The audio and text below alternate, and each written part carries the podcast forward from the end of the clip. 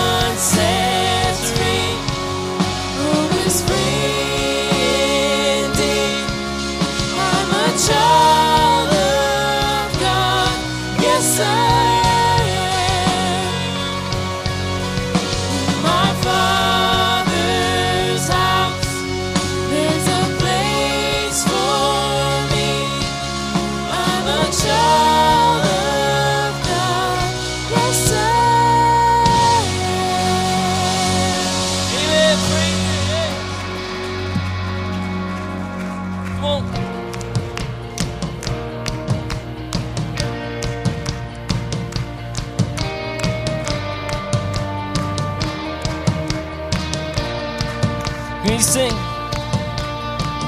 Our God, a firm foundation, our rock, the only solid ground. As nations rise and fall, kingdoms once strong, now shaken, we trust forever in your name, the name of Jesus. Right. We trust the name of Jesus.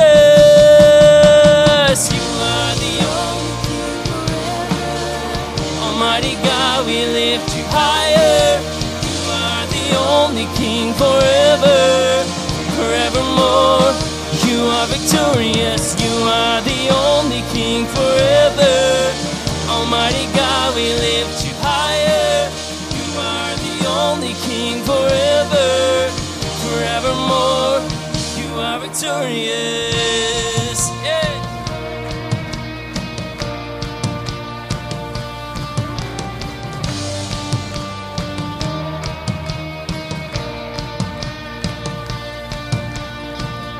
Unmatched in all your wisdom, in love and justice you will reign, and every knee will bow.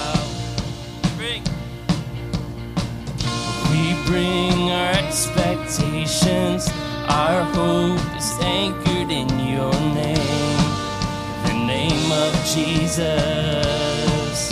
It. Oh, well, we trust the name of Jesus. You are the only King forever, Almighty God, we lift you higher. You are the only King forever, forevermore. You are victorious. You are the only King forever, Almighty God, we lift you higher. You are the only King forever, forevermore. You are victorious.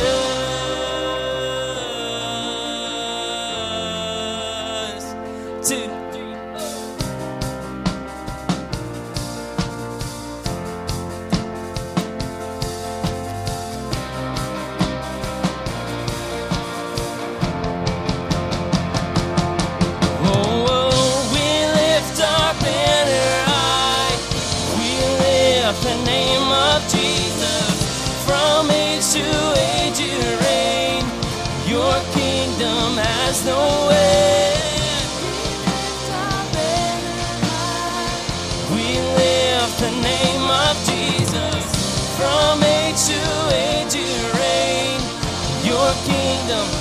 Take it away.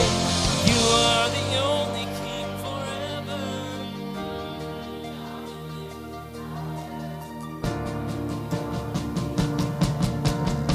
Forevermore, you are victorious. You are the only King forever. Almighty God, we lift you higher. You are the only King forever. Forevermore, you are victorious.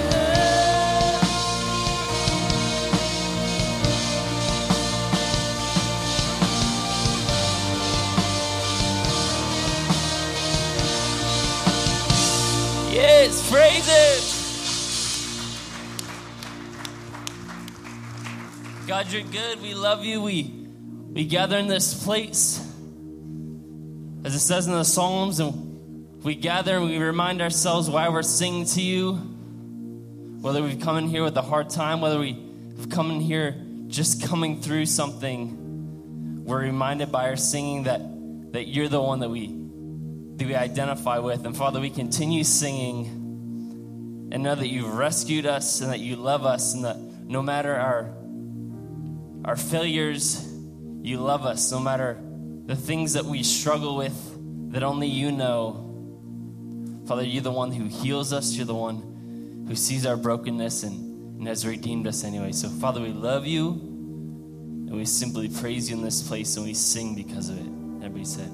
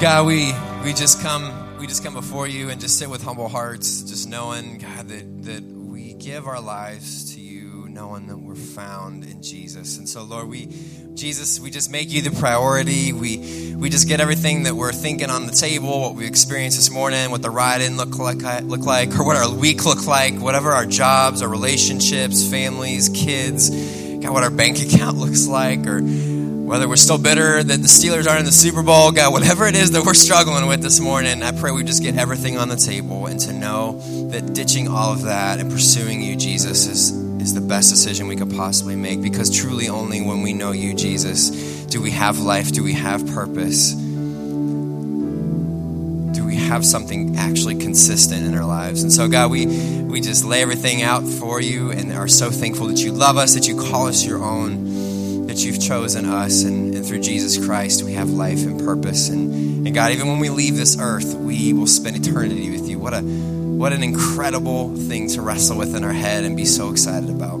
Jesus, we love you, and in uh, your awesome holy name we all pray. Amen.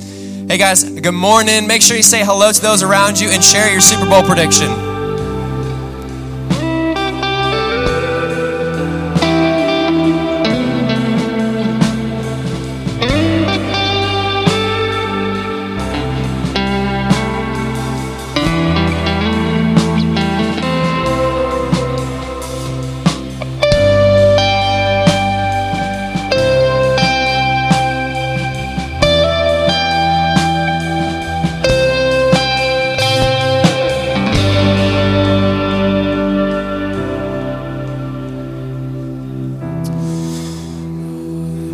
You guys excited to be alive this morning? We got warm weather. Can we get excited about warm weather, people?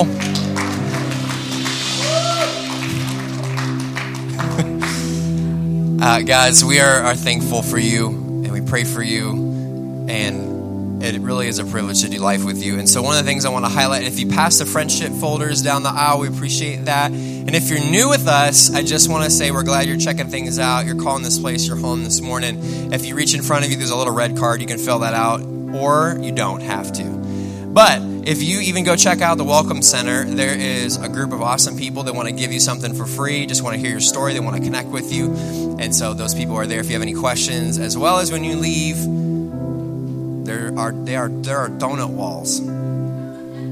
Which some people are like, what in the world? And I said, look, there's little pegs with donuts. Just, there's donuts. Just wrestle with the donuts later. They're going to be in the lobby. And as you leave, make sure you don't forget to grab one. And just a way to have fun and just know that church can be a place where we can have fun and laugh and do life together. So one thing, too, is um, as we pass the friendship folders down the aisle, I want to just say that we're in this series called Nehemiah. It's never too late for a new beginning, and so we're excited about what God's been doing in this series. So if you're new, that's the series we're in. It's called Nehemiah. We're in the book of Nehemiah, and uh, Pastor Ken is going to be sharing this morning. But uh, we have a special announcement to talk about our, what's happening in the student ministry. So can we welcome Eric Raspberry, our student pastor?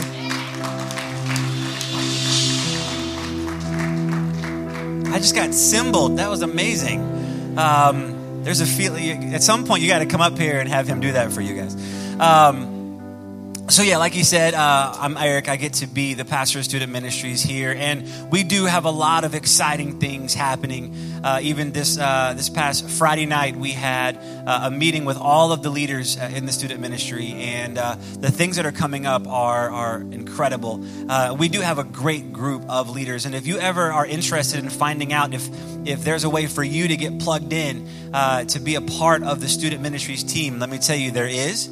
Uh, and I would love to talk to you about it. But um, we also want to make sure that if you are a parent of a fifth through twelfth grader, that you are able to stay connected, that you're able to know what's going on, get news, updates, announcements. And so what we've done on the church website, if you go to the student ministry page, Um, you'll see all of our three groups listed. So Route fifty-six is our fifth and sixth graders. The Ramp is seventh and eighth, and Elevate is ninth through twelfth. Um, if when you, when you go to that page, you'll see an option where it says sign up for updates. So if you click on that, you'll put in uh, just your name, number, and email, and you will go on the distribution list so that we can make sure that you are aware of everything going on. Uh, you'll have access to uh, the different calendars and news. And then, of course, if something happens because of weather, it's a quick way uh, for you to get updated on that. So uh, I would encourage you today, um, spread the word, do it yourself. It'll only take you a minute or two, and it's going to be a great way for us to stay connected uh, to you. So um, that is one thing. And one reason why it would be good, because we've got several great events coming up. We've got uh, Winter Jam Weekend for our uh, Route fifty-six and the Ramp. Uh, we've got March Madness coming up in March, March twenty-second through twenty-third, which is going to be an amazing event. We'll have more information coming. But what I'm really excited about is coming up this summer is we are going to Student Life Mission Camp. Uh, and so it's going to be truly an amazing uh, experience. Uh, what, what, what is a mission camp, you might ask? So it's it's basically uh, students that are going to be going. It's for incoming seventh graders all the way to seniors who just graduated are going to be welcome to go. Um, and when they go to this camp, Uh, they're going to have all of the, the the great fun things about camp. So they're going to have the large group experience. They're going to have speakers and worship, and it's going to be so much fun. But every day while we're there, Um, we are going to be taking our students, and we are going to be serving, going out into the community, uh, into the into the schools and different things. And we're actually going to be working. We're going to be um, just serving Jesus in that way. So it's going to be an amazing experience. I've taken uh, groups to this camp before, uh, and it truly can be life-changing. So next Sunday, right after second service, um, if you are interested in going as a parent, if you think, yeah, I want to learn more about that for my kid, um, right after second service next Sunday, right in here, we're going to have an interest meeting where we're going to go over all the details, uh, the cost, the timeline, the information, and any questions you might have, bring them, uh, and I'll make sure they get answered, because I don't want any any student Uh, incoming incoming seventh grader to outgoing senior to miss this. It, it really is going to be something special. Uh, I want to go ahead and call the ushers forward. We're going to get ready to receive our, our tithes and offerings. Um, and um, I, I've just been so um, humbled recently. You know, my, my wife and I, we are in the process of looking for a house. Um, and as we kind of look at our situation, we just have to remember that God is bigger than our budget. God is bigger than our limitations that we put on ourselves. And we have to remember that He has got good things in mind for us, that He is in control, and that when we trust Him with what we have, He is able to do infinitely more than we can ask, think, or imagine. And so as we begin to give um, what, what is already His, let's give with glad hearts. Let's give with attitudes, knowing that He is going to use it. Um, and when we give expectantly, uh, it changes the way that we do it. So let's pray and give, and then we'll continue on toward Nehemiah. God, thank you for today.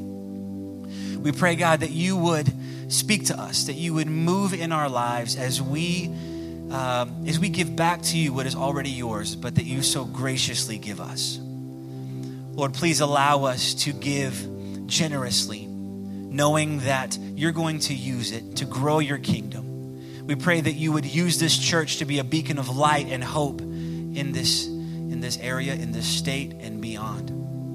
Lord, thank you for your uh, endless and unconditional love for us.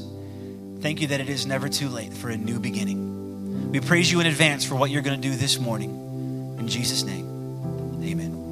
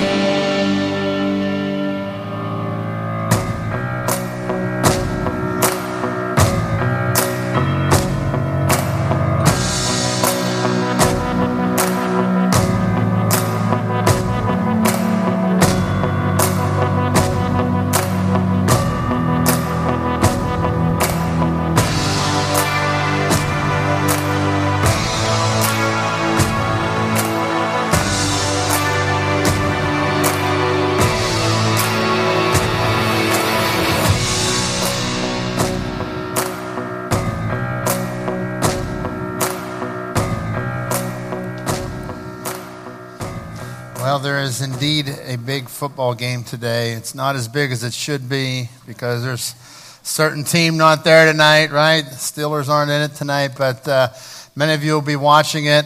I know half of you already ordered your wings. It's going to be a great time. You're going to enjoy the football game, and uh, and we all know who to vote for, who we're praying to get through it tonight, and they're not from New England. Okay, so anyhow, so uh, we're, we're just uh, being good Pittsburghers there. But you know what? There's a good term from football that applies to this passage this morning. It's called yards after contact. John Madden made it famous, yards after contact. And uh, what the whole thing about yards after contact was is the running back gets the ball, he's going down the field, he may get, take a hit. Uh, he may somebody may try to tackle him. How many yards does he get after contact? That is the difference between winners and losers right there. When you have somebody that is going to go forward, you're going to take a hit, but you are going to now keep going. Um, we had a really good running back that chose not to play this year, okay? And uh, and if you looked at his stats, man, he had some incredible stats on yards after contact. And so as we look at our life, as we look into Nehemiah this morning, we want to look at yards after contact, because a good running back doesn't come in, doesn't get the yard after contact. He doesn't get the ball, take a hit, and just throw down the ball and say, man, I don't want to play anymore. He doesn't just, uh, as soon as somebody hits him, he got, he wants to get another three yards after he's been hit. He wants to keep going, and he stretches out, and he takes that ball out to the very farthest that he can to get it out, because it's yards after contact that make the difference. And so in your life, you are going to take a hit, and it's going to be the yards after contact that's going to make the difference in your life. Nehemiah, you know, and, and as far as yards after contact, you know, one of the saddest things is whenever you see a, uh, a football player that uh, that just would give up. You don't often see that. But if you see a football player that would just give up, or yet, have you ever seen a football player that just starts running the opposite direction? Okay, he just starts going the other way. That ha- I have seen that once or twice where a guy gets disoriented and he scores for the other team, right? And when, when you're going that way, there's no, you know, there's no resistance. And so you, you may be coming, you're building, you're doing something good in your life, and all of a sudden you have a point of contact. It got hard. You got tackled. Uh, you know, you, you're going to see how many more yards you can get. You're not going to avoid contact. Uh, you know, a good football player doesn't say, oh, man, these guys are big, I'm running the opposite way. That doesn't win the game. And so the same is true in our life. The same is true for Nehemiah. Some people like to quit after contact. Some people prefer no contact. I don't like conflict. Nobody likes conflict. But listen, whenever you have that, those oppositions, whenever you have the hard times, that's when God is molding us, and that's when God's making us a stronger person. So I want you to open with me, if you would, to Nehemiah chapter four, verse seven. We're going to pick up. Last week we looked at opposition from the outside, and this is how he mocked. He was mocked by his enemies. Today, we're going to look at how that affects the inside, affects the team. When, but when Sanballat and Tobiah and the Arabs, the Ammonites and the Ashdodites heard that the work was going ahead and that the gaps in all the wall of Jerusalem were being repaired, they were furious. They all made plans to come and fight against Jerusalem and to throw us in confusion. Now, I want you to catch there, because this is a big deal. This is the enemy's plan, is to get you confused. He wants to get the church confused. He wants, he wants to get us confused and, and to cause dissension among the ranks. That is his greatest tactic, is to come in and just create confusion and to get you disheveled, get you thinking that, that it's not worth building anymore, get you thinking that, okay, well, we might as well just not build. We'll just get sidetracked. We're going to look at that today. But I want you to be aware of this, that every beginning will face the hurdle of half time. Every new beginning will face the hurdle of halfway. And so as you uh, filling in the blank, that's your first fill in the blank there this morning. The wall was, uh, at verse six, it said that the wall was already built halfway. They had made it all the way around the city. The wall was halfway up. It was halfway done. And this is when things get hard. This is whenever things begin to be challenging. Oh, you've had a great success. Things uh, things started out well, but now it's challenging. It's hard. And look what Nehemiah does. Nehemiah in verse four nine, he says, "But we prayed to our God, and we guarded the city day and night to protect ourselves." We prayed to our God. The very first thing he does, he comes and he praise to God. And then he has action and he guards the city day and night to protect ourselves. Why, what is the main point here? He comes and he prays. You know, most of us want to go into the guarding. Most of us want to go into the action mode. We want to go do that. But uh, the first thing he does is pray. Never underestimate the power of prayer. And as a matter of fact, I would say to you this morning, if you are trying to build, if you're trying to do something good and you're doing it without prayer, stop. It's not worth building. If it's not worth having the power of God on, then stop. You've got, you're trying to do something for God. You cannot do something for God without the power of God. And so we cannot, you know, God will not do anything through you until he does something in you. And so God wants us to first come and pray. Now, he doesn't want you to stop working.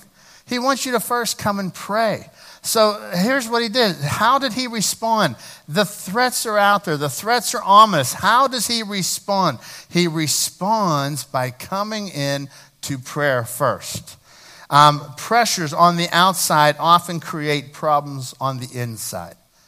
Pressures on the outside. So whenever you're, you're, you're building, you have a team, things are going good, and there's something on the outside. You're, you're trying to do something good in your life, and you hear the opposition. You hear that there is some sort of problem. What is the first thing that happens? The team gets discouraged. The team goes down, because that pressure from the outside often will create a problem on the inside. Look at the problem it created for Nehemiah. Verse ten, then the people of Judah began to complain. The workers are getting tired and there is so much rubble to be moved. We will never be able to build the wall by ourselves. Uh, this, this is a powerful passage here, because it shows us the steps of discouragement. And as you think about becoming a discouraged person, you, there's a, there's a real good formula here for discouragement. He says, first of all, he says, the workers are getting tired. This was the tribe of Judah. There were twelve tribes of the nation of Israel. Judah was the strongest.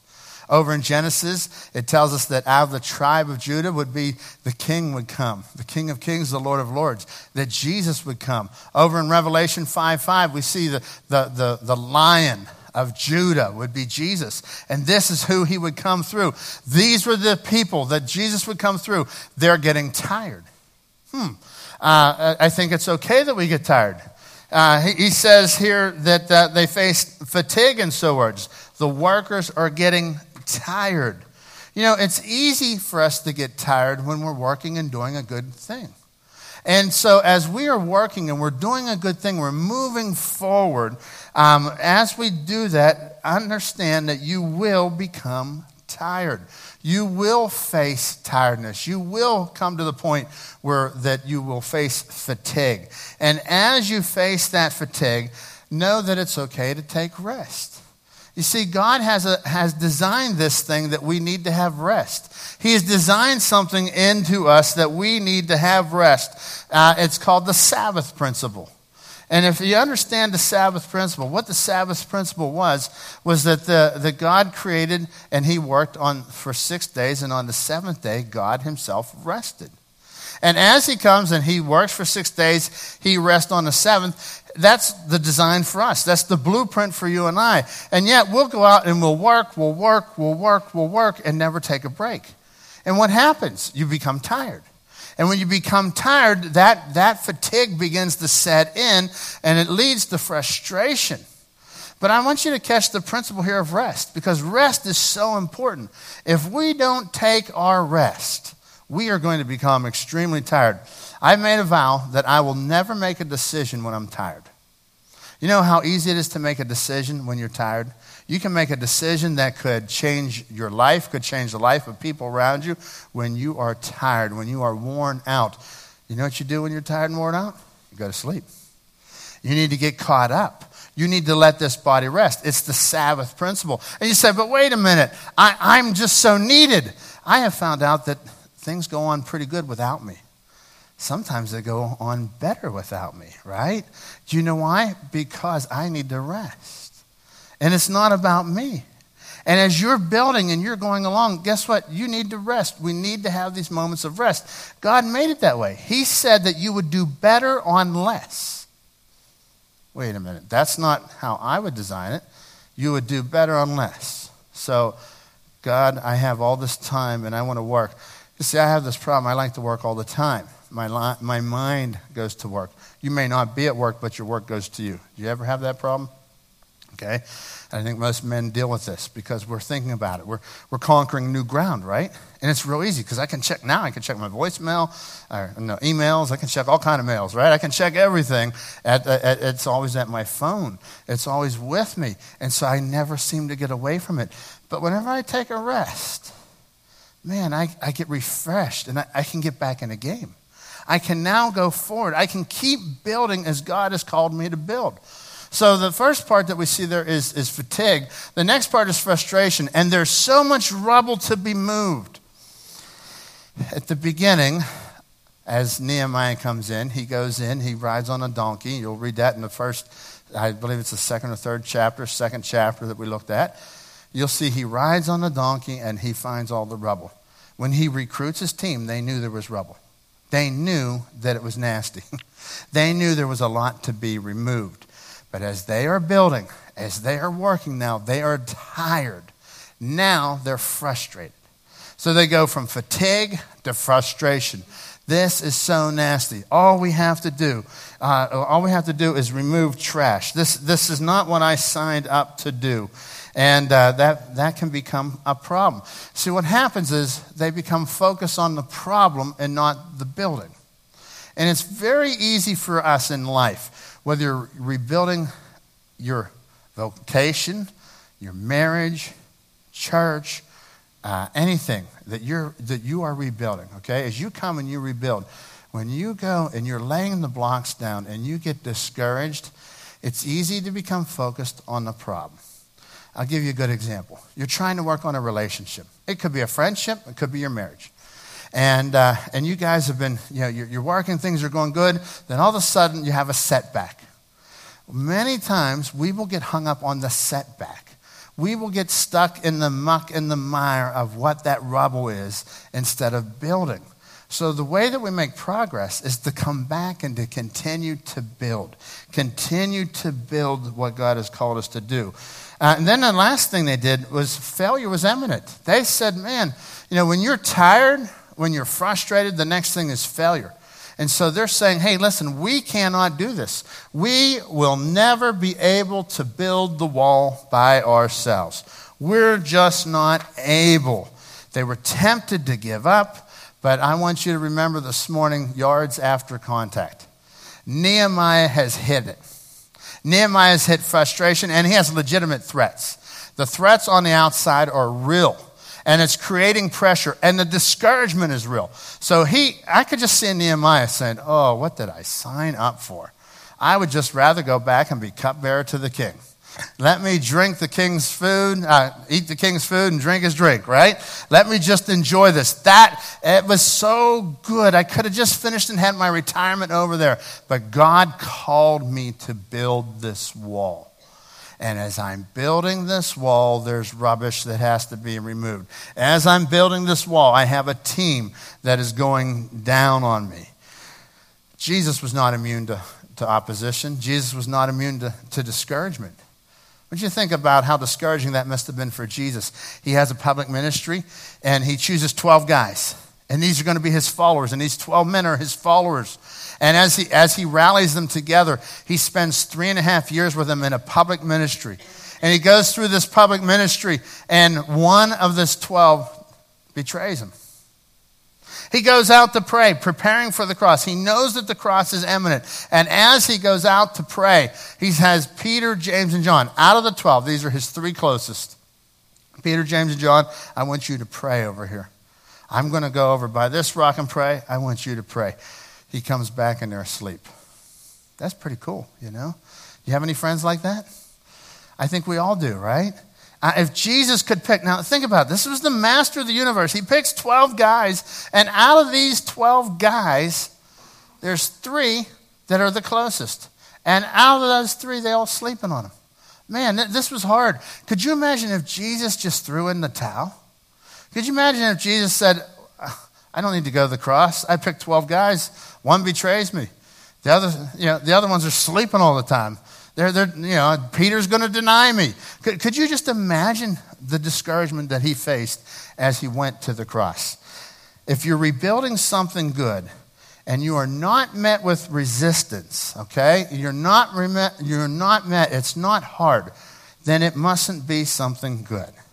It's most likely because you're going the same way that the opposition is going. And so when you're when you're going upstream, I want you to think about this. It's like fish going upstream. As we swim upstream, the, the tide is going against us. Man, all the other fish are going that way. And so you're going to bump into all kind of problems as you're trying to rebuild. You're trying to rebuild a marriage. Listen, rebuilding a marriage is hard. Rebuilding a, a life is hard. You're, you're overcoming addictions. Man, I meet with people all the time that tell me about their addictions. And as you as you overcome addictions, see, you go one step at a time, at a time, and then all of a sudden you have you have a disaster happen. It's called a setback. All of a sudden, one of your friends says, hey, come the opposite way. And, and your friends wonder, why are you trying to get clean? Why are you trying to move forward? Um, you, you know, in your own marriage, sometimes you say, what's the use? Why am I going? Why am I trying to do better? This is so hard. And that's because anything of value, anything of value is going to have resistance. It's going to be hard. That's what Nehemiah was facing. Uh, what kind of... What kind of yards after contact? What kind of yards after contact are you willing to make? Uh, it's discouraging. It, the, the, these people were discouraged, and discourage often hits at the halfway point. Um, I've watched through the years many Christians. Okay, they start well, and then when they get to halfway, they quit. Somebody offended me. Somebody said this. I disagreed with that. And I see casualties all over the church. This, not just our church, the church at large. I see it everywhere. Why? Because times were hard. And they made it to halfway. And they got discouraged. And they gave up and quit. And you realize it's just at that moment that God's about to bless. It really is. The darkest part of the night is just before dawn. God is just about to bless. And they get up, and they walk away. And they say, well, it's too hard. It's not the way I planned it to be. Um, it's called the honeymoon is over. You've heard that statement, haven't you? I I don't know what that means because I'm still on mine, twenty-five years. But for everybody else, you would know what that means. The honeymoon is over, right? Why Why does the honeymoon have to be over? The honeymoon was so good, wasn't it? It was like, wow, we stared at each other for days or hours, I don't know, but we stared at each other, didn't we? And it was it was bliss. It was just wonderful. And that's the way it is in a new job. You get a new job, man, the first six months are always good. It's the next six years that are hard. You know, nobody understands that. You know, I've told people there is no green grass. It's brown everywhere. It really is, you know. You look for something better. It's brown everywhere. So if you get over, you say, oh, man, this is wonderful, and the honeymoon's over. It's because it's hard work. And this is what God has called us to do. You could move on from job to job. You can move on from relationship to relationship, from church to church, and you will always find that once you get to the halfway point is the hard point. Uh, halfway is so hard, but why? Why is halfway so hard? Because you can see progress. And you can see where you came from, but you're frustrated because you're not where you want to be. You're frustrated because it doesn't look, smell, it, it, nothing is the way it should be. And you're like, man, you start to see the rubbish. You start to see the rubble, and you're like, man, I got to start shoveling the rubble again. Oh, my... Wait a minute, Nehemiah, was this here when we started? See, see, you had to move the rubble. You can't just keep putting, building the wall on the rubble. You have to get rid of the rubble, make a solid foundation, and then we move forward. Um, the believer who has yards after contact is going to make it. And I want to call you to be a believer this morning that has yards after contact. To be the believer who really believes that God rose from the dead. Listen, I stand here every week because Jesus rose from the dead. If he didn't, I have no reason to be here, and neither do you. So that's why I call on you to, to be in people of prayer, because that same power that rose Jesus from the dead lives in you. And he has given you power to do what he wants you to do. Nehemiah four eleven, meanwhile, our enemies were saying, before they know what's happening, we will swoop down on them and kill them and end their work. Hmm, that, that's pretty good. How'd you like to be leading the team and that's the type of threats that you're getting? Uh, the Jews who lived nearby, verse twelve, the Jews who lived near the enemy came and told us again and again, uh, it's literally ten times. In other words, what it's meaning is repetitiously. They came over and over. They just kept coming. They came ten times and they told us that they will come from all directions and attack us. So, so here's, here is Nehemiah. He is trying to build the wall, and the people are coming. The people who are, who live in the area, these Jews are coming, and they say, listen, did you know what Sanballat said? Do you know what Tobiah said? Did you hear what the Ammonites said? Did you hear what the uh, what the Arabs said? Have you heard what they're said? What are we going to do about it? And it's going to get ugly. It's going to get pretty fierce around here. And Nehemiah, we just don't think you're fit to lead this team. Let's stop building. Imagine that. Imagine how Nehemiah went. Meanwhile, our enemies were saying that uh, that that they're going to come and they're going to take us down. He dealt with conflict head on. Listen, this is what he did. He dealt with conflict head on. And this is how that you and I need to live our lives. We deal with conflict head on. If you have conflict and you don't deal with it, it will not go away. Say, well, I, I just don't like conflict. Nobody does. There's three percent of the population that likes to confront people, right? Nobody likes to be confrontational, you know? But men and women of faith are able to stand up and talk, able to confront, and able to make it to the goal. Why? Because it's yards after contact that matter. When we have yards after contact, I am not going to let something good in my life go away because there's conflict. And then what happens is you walk away, that conflict is there, and you know what happens? We stop building.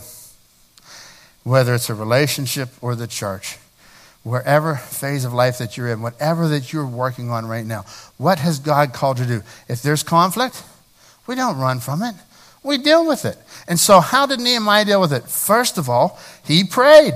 Nehemiah prayed, and then he took the guards. He said, I'm going to pray, and then I'm going to take action. Uh, how does this work in your life if you're seeking to rebuild a vocation, right? How do you do that? First, you pray. Now, many times we underestimate that because that's the Christianese thing to say, right? Oh, I pray. And many times you may tell somebody that you're praying and you're not. Oh, that's a, that, I'm sorry, that's the reality of it, isn't it? Oh, I'm praying about that. You know what God says about lying? Ooh, we talked about that last week. Satan's the father of lies, right? We got to come to God and we have to pray. And we have to take it to the almighty God of the universe. So Nehemiah, first he prays, and then he said, we're going to guard. The natural reaction that we have is we go to guard. If I were Nehemiah, I would, before I could even think to pray, I would think about guarding that city. I would go right to there. But it says that we prayed and we guarded. If you look through the book of Nehemiah, you'll see we prayed. The gracious hand of God was good to us. Four months before he ever comes to rebuild the wall. His heart is broken. He's praying and fasting. He prayed, and the gracious hand of God is good to us. So as we continue here today, I want you to look at what he does, because that happens in a vocation. That happens in a marriage. What do you do in a marriage when there's problems? You pray first. You pray first. And then you ask forgiveness. You come and say, well, I'm sorry. Forgive me. I, you know, those are the hardest words to say. You remember the Fonz? Anybody old enough in here to remember the Fonz? Right? Maybe half of you remember the Happy Days with the Fonz? I, I pulled up a clip on him. I was going to show it, but I didn't. Anyhow, it was really good. It's like you just Google words that the Fonz would not say. Like he could not say, I'm so. That's how he would say it. I'm, he's trying to say, I'm sorry. He goes, I'm so. I, I was raw, raw, raw, raw, wrong, you know. He couldn't say I'm sorry. He couldn't say I'm wrong. And you know, when we are dealing with relationships of any sort, do you realize one of the greatest healing words are I am sorry. I was wrong. Ooh. Do you know why I can say I'm sorry? Do you know why I can say I'm wrong? Because I'm not trying to win. I'm not trying to be right. I'm trying to win that relationship. And so, you know what? As you come and you, you're dealing with that in your life, first you pray. You got to try to do that on your own power. You'll be like the Fonz. You go in the power of God and you pray first. You look at that relationship, and then you take action. And the next step is action. What do you do? You start to act like you did when you were first married. You don't pull out your iPhone when you go to dinner. You know, and you start to be you, you start to stare at each other, and well, whatever, you got to figure that out, all right? So that's what we do. That's what we do. Nehemiah four thirteen. So I placed armed guards behind the lowest parts of the wall in the exposed area.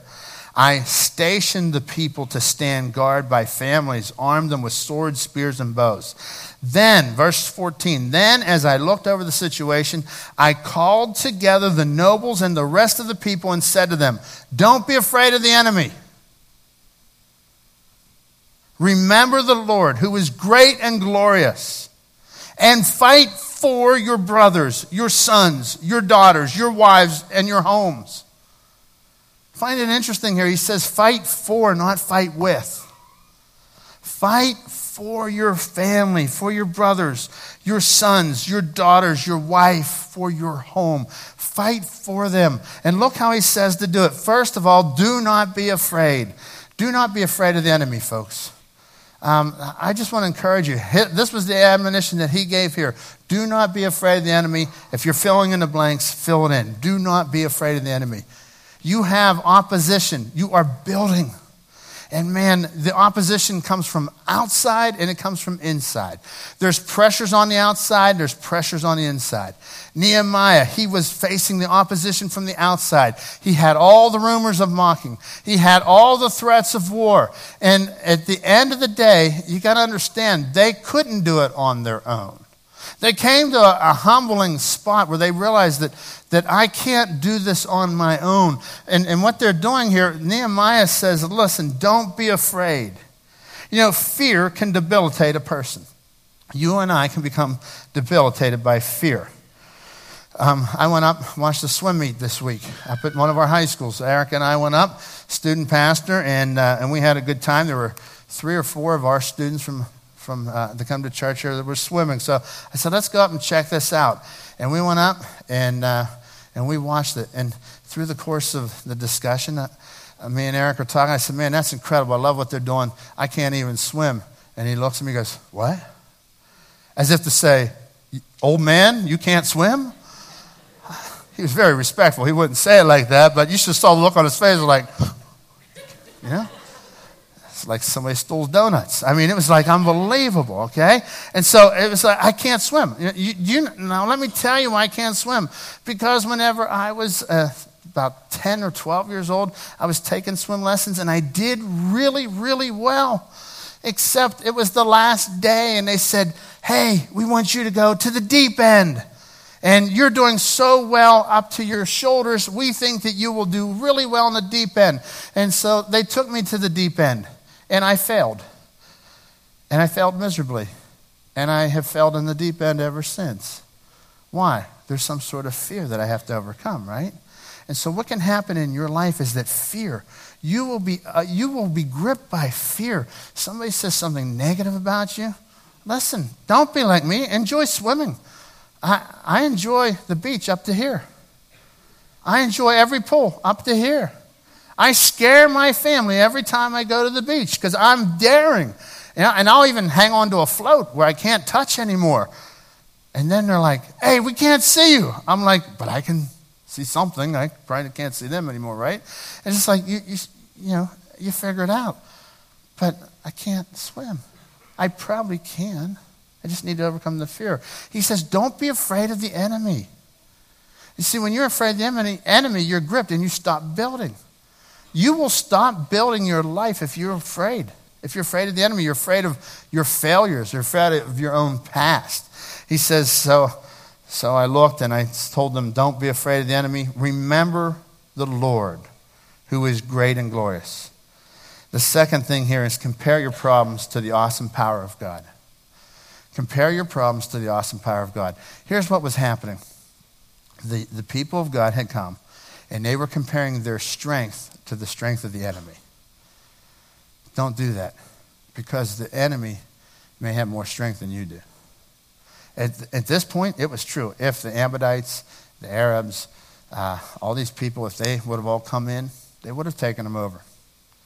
But there was something powerful that's happened. He says, come and remember your glorious God. Compare your problem. Compare your strength. Compare the strength of the enemy to the strength of your glorious God. How big is your problem now? Ooh, it changes everything, doesn't it? Ah, man, I can't make it through. I don't have enough money. I can't. I don't know how to love. I don't know how to forgive. I don't know how to do all these things. I'm building. It's hard. I've made progress. I'm halfway. I just want to quit. I want to throw in the towel because this is so hard. Compare your strength of the enemy's strength compare to God's strength. Wow, he's so much victorious. And it is the same God. He is the one. I, I love this statement. Fear is no match for the Spirit of God who lives in us. Fear is no match for the Spirit of God who lives in us. That will change your life. Continue to move forward. He says to fight for your sons, your daughters, your wives, your homes. Continue to move forward. Look here in verse fifteen. When our enemies heard that we knew of their plans and that God had frustrated them, we all returned to the work on the wall. We all returned to the work. In other words, they did not stop working. They continued. When our enemies heard that we knew of their plans and that God had frustrated them, who won this? What did God do? God frustrated the enemy. Nehemiah didn't frustrate the enemy. Sanballat and Tobiah, they were frustrated not because the people were so wonderful, but because God saw their plans and God got in there and he frustrated the enemy. And they all returned. They did not keep, they did not stop. They did not leave building for battle. Uh, Nehemiah never stopped building for battle. He never left the focus of building for the fight of the battle. And I want to encourage you to keep going forward. Keep making yards after contact. Why? Because it's so worth it. There is nothing more that I would rather build my life on than the rock of Jesus Christ, than to come here with you week in and week out and to grow together. There's nothing greater. And you know what? You may be tempted that there's greater out there. You may see things that, that look temporarily greater. You may be upset with the rubbish. You may be upset with things in your life and your family and your community. Whatever this is that God has called you to do. And in the meantime, God says, keep building. Keep building. Look, look what he did here. This is really interesting. Uh, but from verse sixteen, from then on, only half my men worked while the other half stood guard with spears, shields, bows, coats of mail. The leaders stationed themselves behind the people of Judah who were building the wall. The laborers carried on their work with one hand supporting their load and one hand holding a weapon. How'd you like to work like that? We have a lot of people in our church that are physical laborers, and they go out and they work hard. Could you imagine working over here? And over here's your spear. Over here's over here's your weapon. Oh, okay, we're all going to put this big boulder up, but we all got our weapon just in case somebody comes and gets us. You see, they did not stop. They prayed, they worked. They prayed and they worked. Uh, all the builders had a sword, verse eighteen, they had a sword belted to their side. The trumpeter stayed with me to sound the alarm. So he keeps the trumpeter with them. And what he was going to do is he's going to rally the troops. In Nehemiah four nineteen, then I explained to the nobles and officials and all the people that the work is very spread out and we are widely separated from each other along the wall. When you hear the blast of the trumpet, rush to, to wherever it is sounding. Then our God will fight for us. Isn't that cool? Look at the picture here. You can't build alone. He says, we got to be together.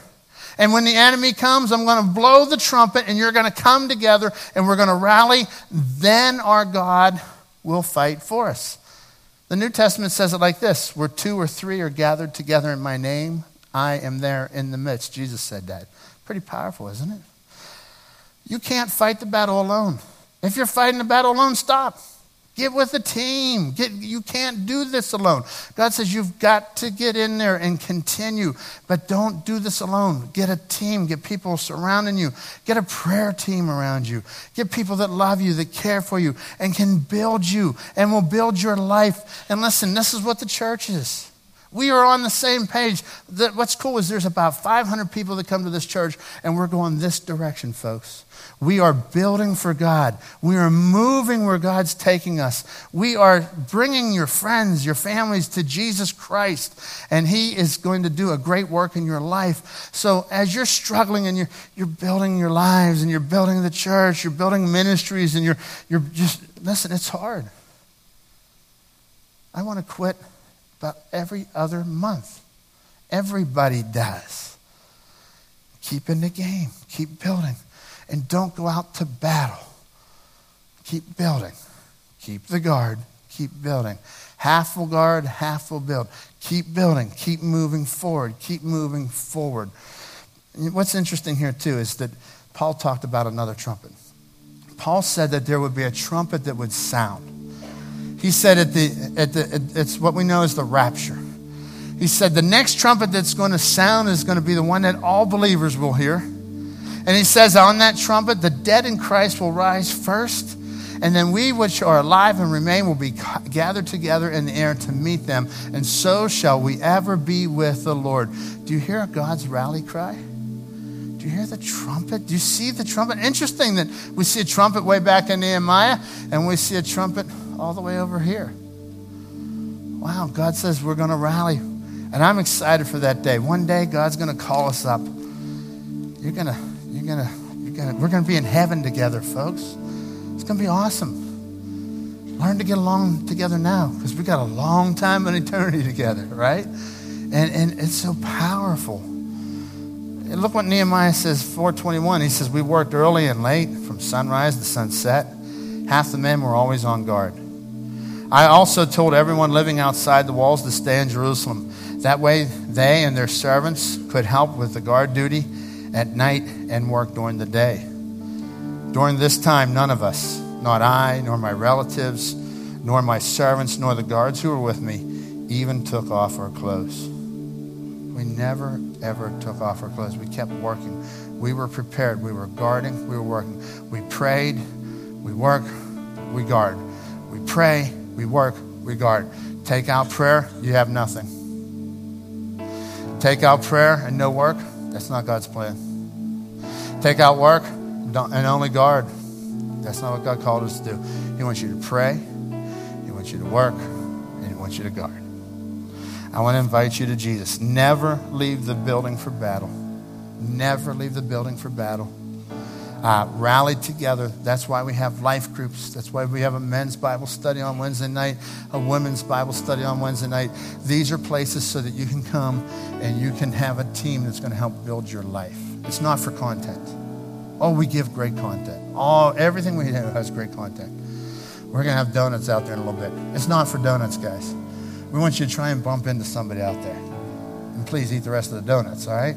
But that we want you to try and bump into somebody. Why? Because we need each other. We're not, you know, you've heard that statement, we're better together. The biblical model is we're nothing without each other. And I want to encourage you to go there. Let's not become islands. There's no island of me. It's the island of we. And so we, as we work together, we move forward, we rally together. That trumpet, man, as the leader of the church, sometimes I have to rally us together. We're going here, we're going there, let's go. Man, as we rally together, our community sees God, and our God will fight for us. That is the most powerful line. Our God will fight for us. Let's close in prayer. With our heads bowed and eyes closed this morning, I just want to invite you to Jesus. If you're here and you've not opened your heart to Jesus yet, you haven't started a relationship with the God of the universe, I want to invite you to do that today. Jesus loves you very much. He knows what you're going through. He cares for you. And he has a plan for you. He wants to, he wants you to invite him into your life. He wants to give you eternal life. So I invite you to Jesus. And if that's you this morning, I'm going to ask you, just with your heads bowed and eyes closed, if you'll pray something like this to God. Just pray, dear God, I need you to help me build my life. Dear God, I come before you and I'm a sinner. I've done wrong things. But I believe you died on the cross. You paid for my sin. You came back to life again for me. And I invite you into my heart right here today.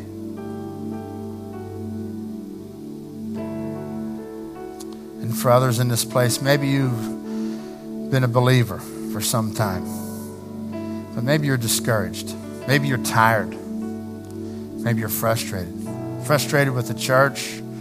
Frustrated with your relationships. Frustrated with what God has called you to do in this community. What is it that God has broken your heart and now you're frustrated over? Today, I, I'm just gonna, we're gonna close this service very quietly. We're just gonna take the next minute, and I want everyone in this room to just lay at the foot of Jesus, just to tell him, God, here is my area, and begin to do what Nehemiah did. Let's start with prayer.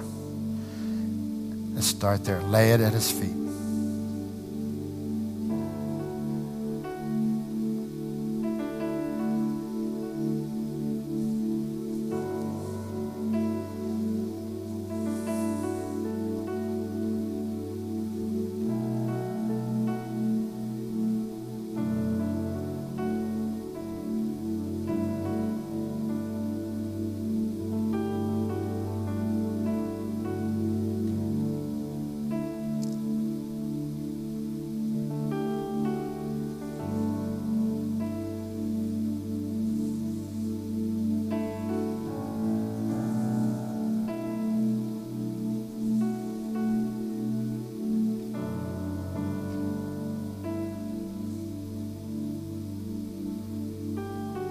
God, I know that you've heard the cry of your people this morning. Many are frustrated. Many are fatigued. Many have faced failure. But we are so thankful, Lord, that you are greater than all of that.